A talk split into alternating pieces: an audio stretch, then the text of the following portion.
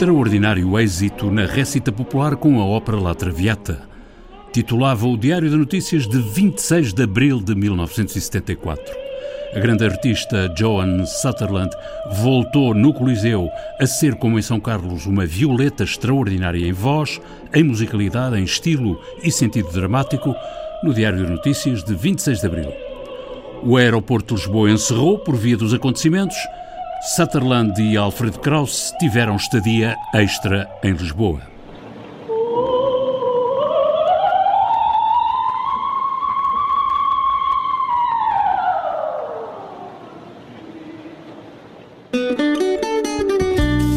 Em meu nome.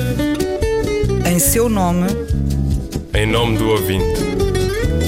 O programa do provedor do ouvinte. João Paulo Guerra. A ópera requer composição, libreto, orquestra, cantores, coros, solistas, palco, consideráveis meios financeiros para produção, direitos de autor e direitos conexos, sofisticados meios técnicos para captação e transmissão, pessoal especializado. E é inimaginável o que a rádio do serviço público, neste caso a Antena 2, consegue fazer neste difícil domínio dos concertos e das transmissões de ópera a partir de quase nada.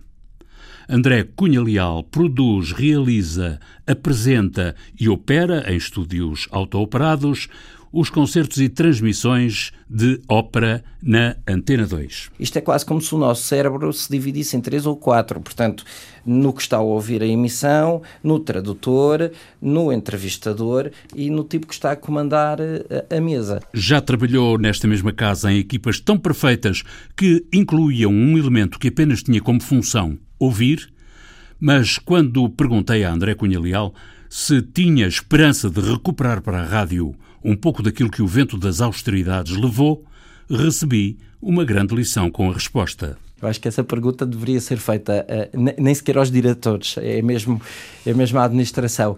Eu tenho sempre esperança, mas isso é, é, é a minha veia de sonhador mas uh, uh, mais do que esperança, se a casa encaixar, que é um dever, uh, nem é preciso muito. Vamos ao contrato de concessão e vamos ao caleito fino, que é o serviço público da Antena 2.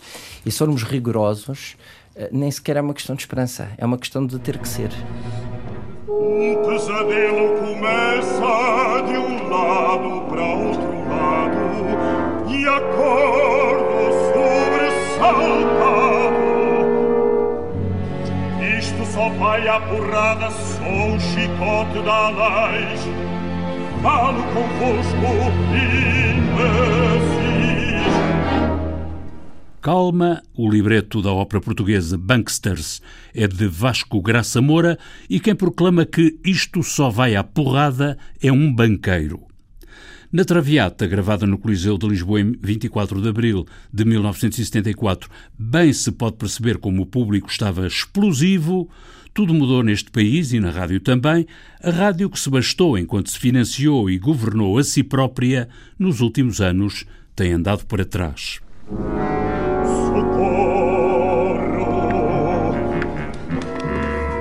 Mas as transmissões de ópera, pesem embora todas as carências e sacrifícios, mantêm-se em cartaz na Antena 2. Nós, em termos de diretos e no que diz respeito à ópera, temos duas vias. Temos a, o, o, mecanismo da Eurovisão, o Eurorádio, e que nos fornece, por exemplo, os célebres diretos de sábado à tarde do Metropolitan Opera House temos igualmente a possibilidade de ouvir ópera nas transmissões em direto dos proms, uh, quando isso acontece, do Festival de Bayreuth e outras salas de ópera. É verdade que já houve, por exemplo, uma rotina, agora não se faz, mas já houve uma rotina de até transmitirmos a célebre primeira uh, ópera do ano do Scala. Isso acontecia com bastante rotina. Depois há a via nacional. Aí é que nós podemos dizer que, de certa forma, nos afastamos. Porque não é só falta de meios, vamos ser eh, diretos, falta de dinheiro também conta.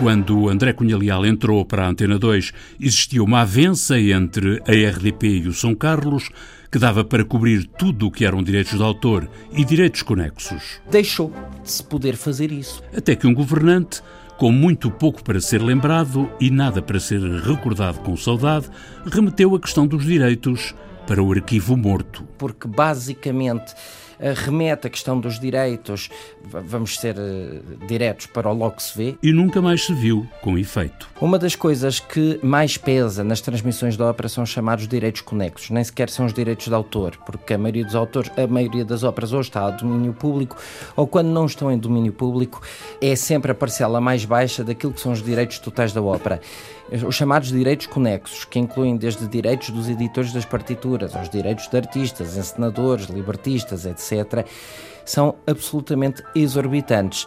A solução passa por muitas medidas fora de moda, enfrentar os poderes, dar murros na mesa, desentranhar certos assuntos do arquivo morto do Logo se vê, como lhe chama André Cunha Leal, e querer, acima de tudo, porque neste caso querer será um dever. A Antena 2, se quiser gravar eh, uma ópera no São Carlos ou transmitir uma ópera de São Carlos, tem que ter alguém que vá ver todos os direitos que existem, fazer contas. Feitas as contas, a Antena 2 não tem esse dinheiro. Portanto, tinha que ser uma decisão de grupo, tinha que ser uma opção do grupo RTP tornar a ópera num projeto relevante, o acompanhamento da atividade da OPARTE. No fundo, estamos a falar da OPARTE porque não é só a ópera, é a Orquestra Sinfónica Portuguesa. Se bem que na orquestra conseguimos fazer de outra maneira porque não há os direitos conexos de uma ópera.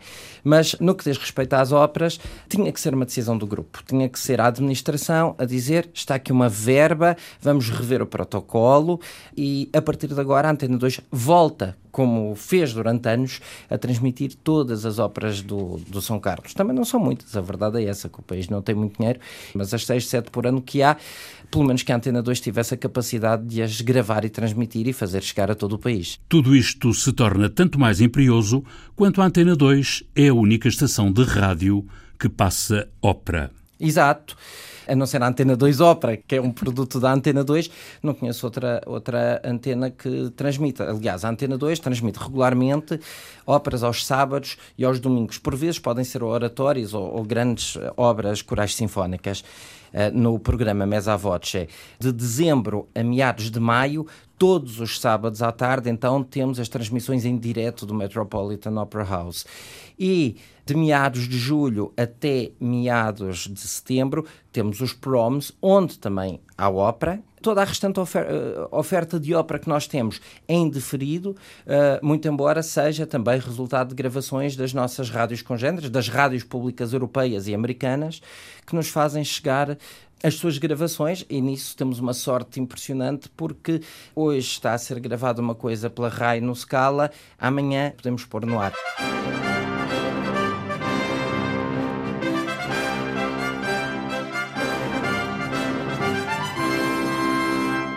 Olá, muito boa tarde, seja bem-vindo a mais um Mesa Voce, hoje com uma gravação que nos chega da Rádio Catalunha. A transmissão de ópera aos fins de semana na Antena 2 permite momentos de grande intimidade e até mesmo de cumplicidade entre programadores e ouvintes, observa André Cunha Leal, vencendo enormes distâncias, pois os espetáculos vêm de míticas salas do mundo operático, no espetáculo de ópera da tarde do fim de semana, a rádio cumpre-se no seu desígnio de ser amigável e íntima com o ouvinte. Estes momentos são momentos de profundo contacto direto com o ouvinte. Uh, por exemplo, quando perguntam assim, então que proms é que queres? E vais fazer em direto ou, ou em diferido? Eu digo, não, em diferido não quero, quero tudo em direto, tudo. Porque é o momento, o ouvinte está connosco, nós estamos ligados diretos ao ouvinte e à sala, é como se estivéssemos todos a espreitar pelo buraco da fechadura para a sala de espetáculos. Isso é um momento uh, de profunda cumplicidade com o artista, por um lado, que está em palco, e com o ouvinte que está em casa e que, é, e que é o fim último da nossa transmissão. Isso é importantíssimo nós continuarmos a alimentar isso. Acontece que aos fins de semana encontramos aqui muitas vezes o Luís Caetano a trabalhar nos seus programas de fim de semana e depois vem a ópera, que é de facto esse momento em direto. E ao contrário do que possam tentar fazer crer certas ideias feitas e preconceitos, os libretos de ópera não pararam nas tragédias de antanho.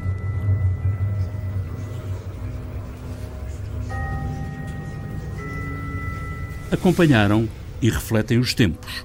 Eu lembro-me de ter transmitido óperas do John Adams em, em direto também do Metropolitan, que são autênticos documentários políticos. Nixon in China, o Dr. Atomic. O Dr. Atomic, nós basicamente somos enfiados dentro do laboratório do Oppenheimer quando se estão a fazer os testes em Los Alamos para a primeira bomba atómica. E o John Adams eh, estreia esta ópera na altura em que estão a discutir as sanções do Irão. E, portanto, não imaginam um ambiente político que esta ópera teve a sua transmissão. Isto é transmitido no Met, a principal sala americana, e quando acaba, e a ópera acaba de uma forma impressionante, eles, a tensão musical vai crescendo, até que às tantas há um silêncio, e depois do silêncio, que corresponde ao primeiro teste, ouve-se uma voz em japonês que só pergunta onde é que estão os meus filhos, onde é que estão os meus filhos, onde é que... E isto é altamente angustiante. E ao mesmo tempo percebemos que o público do Met demora, que é, que é altamente expansivo, demora quase um minuto ou dois minutos a começar a aplaudir como se tivesse ali um cubo de gelo no meio da sala. A ópera é também isto.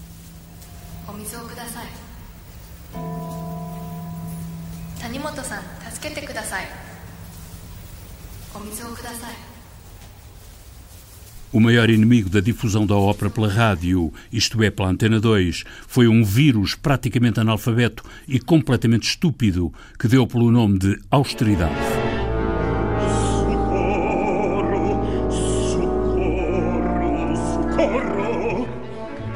No país no qual o ignorante que inventou os concertos para violino de Chopin foi o mesmo que aboliu a Orquestra Sinfónica da RDP, a ópera pela rádio é natural que tenha sido considerada uma extravagância dispendiosa.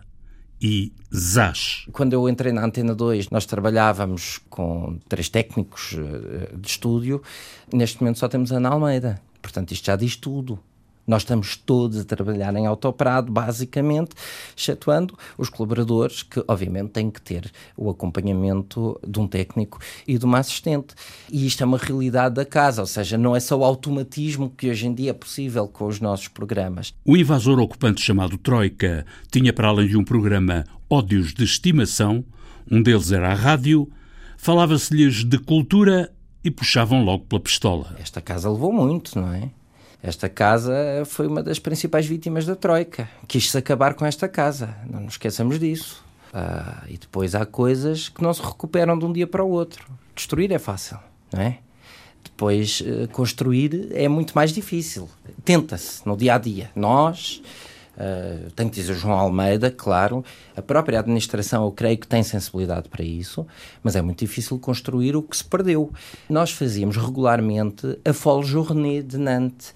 E para a Folle Journée de Nantes iam dois técnicos, porque era transmissão portuguesa e uma equipe da Antena 2 que incluía no mínimo dois apresentadores, dois locutores da Antena 2. Neste momento isso é totalmente impossível e, e, tem que ver com aquilo que nós todos sabemos. Esta casa levou muito. Com o verão no calendário e os proms, os concertos promenade da BBC em programa, há grande música para viver e ouvir na Antena 2. This is the control room for BBC Radio at Broadcasting House in London.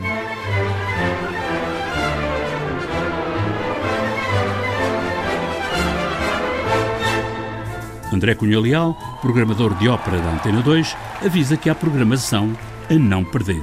É a última noite dos programas, é sempre mais aguardado e é sempre das emissões mais complexas de se fazer. Porque é... liga a vários sítios. Exato.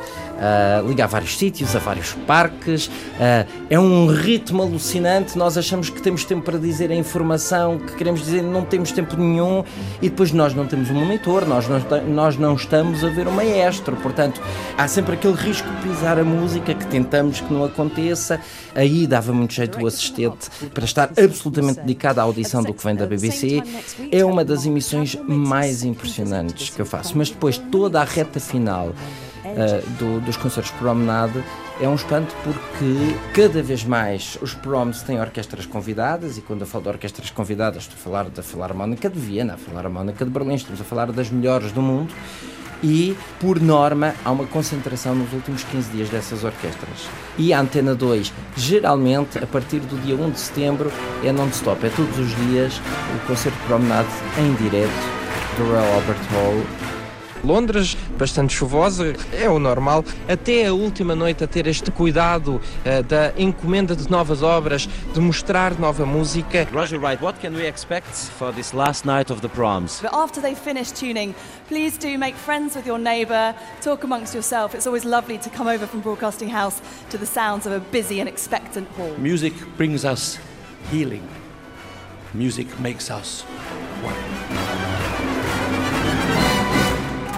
A música do genérico do programa do Provedor do Ouvinte é da autoria de Rogério Charras, interpretada pela guitarrista portuguesa Marta Pereira da Costa e o contrabaixista camaronês Richard Bona. Sonorização e montagem João Carrasco, ideias e textos Inês Forjás, Viriato Teles e João Paulo Guerra. Em meu nome. Em seu nome. Em nome do ouvinte. O programa do Provedor do Ouvinte. João Paulo Guerra.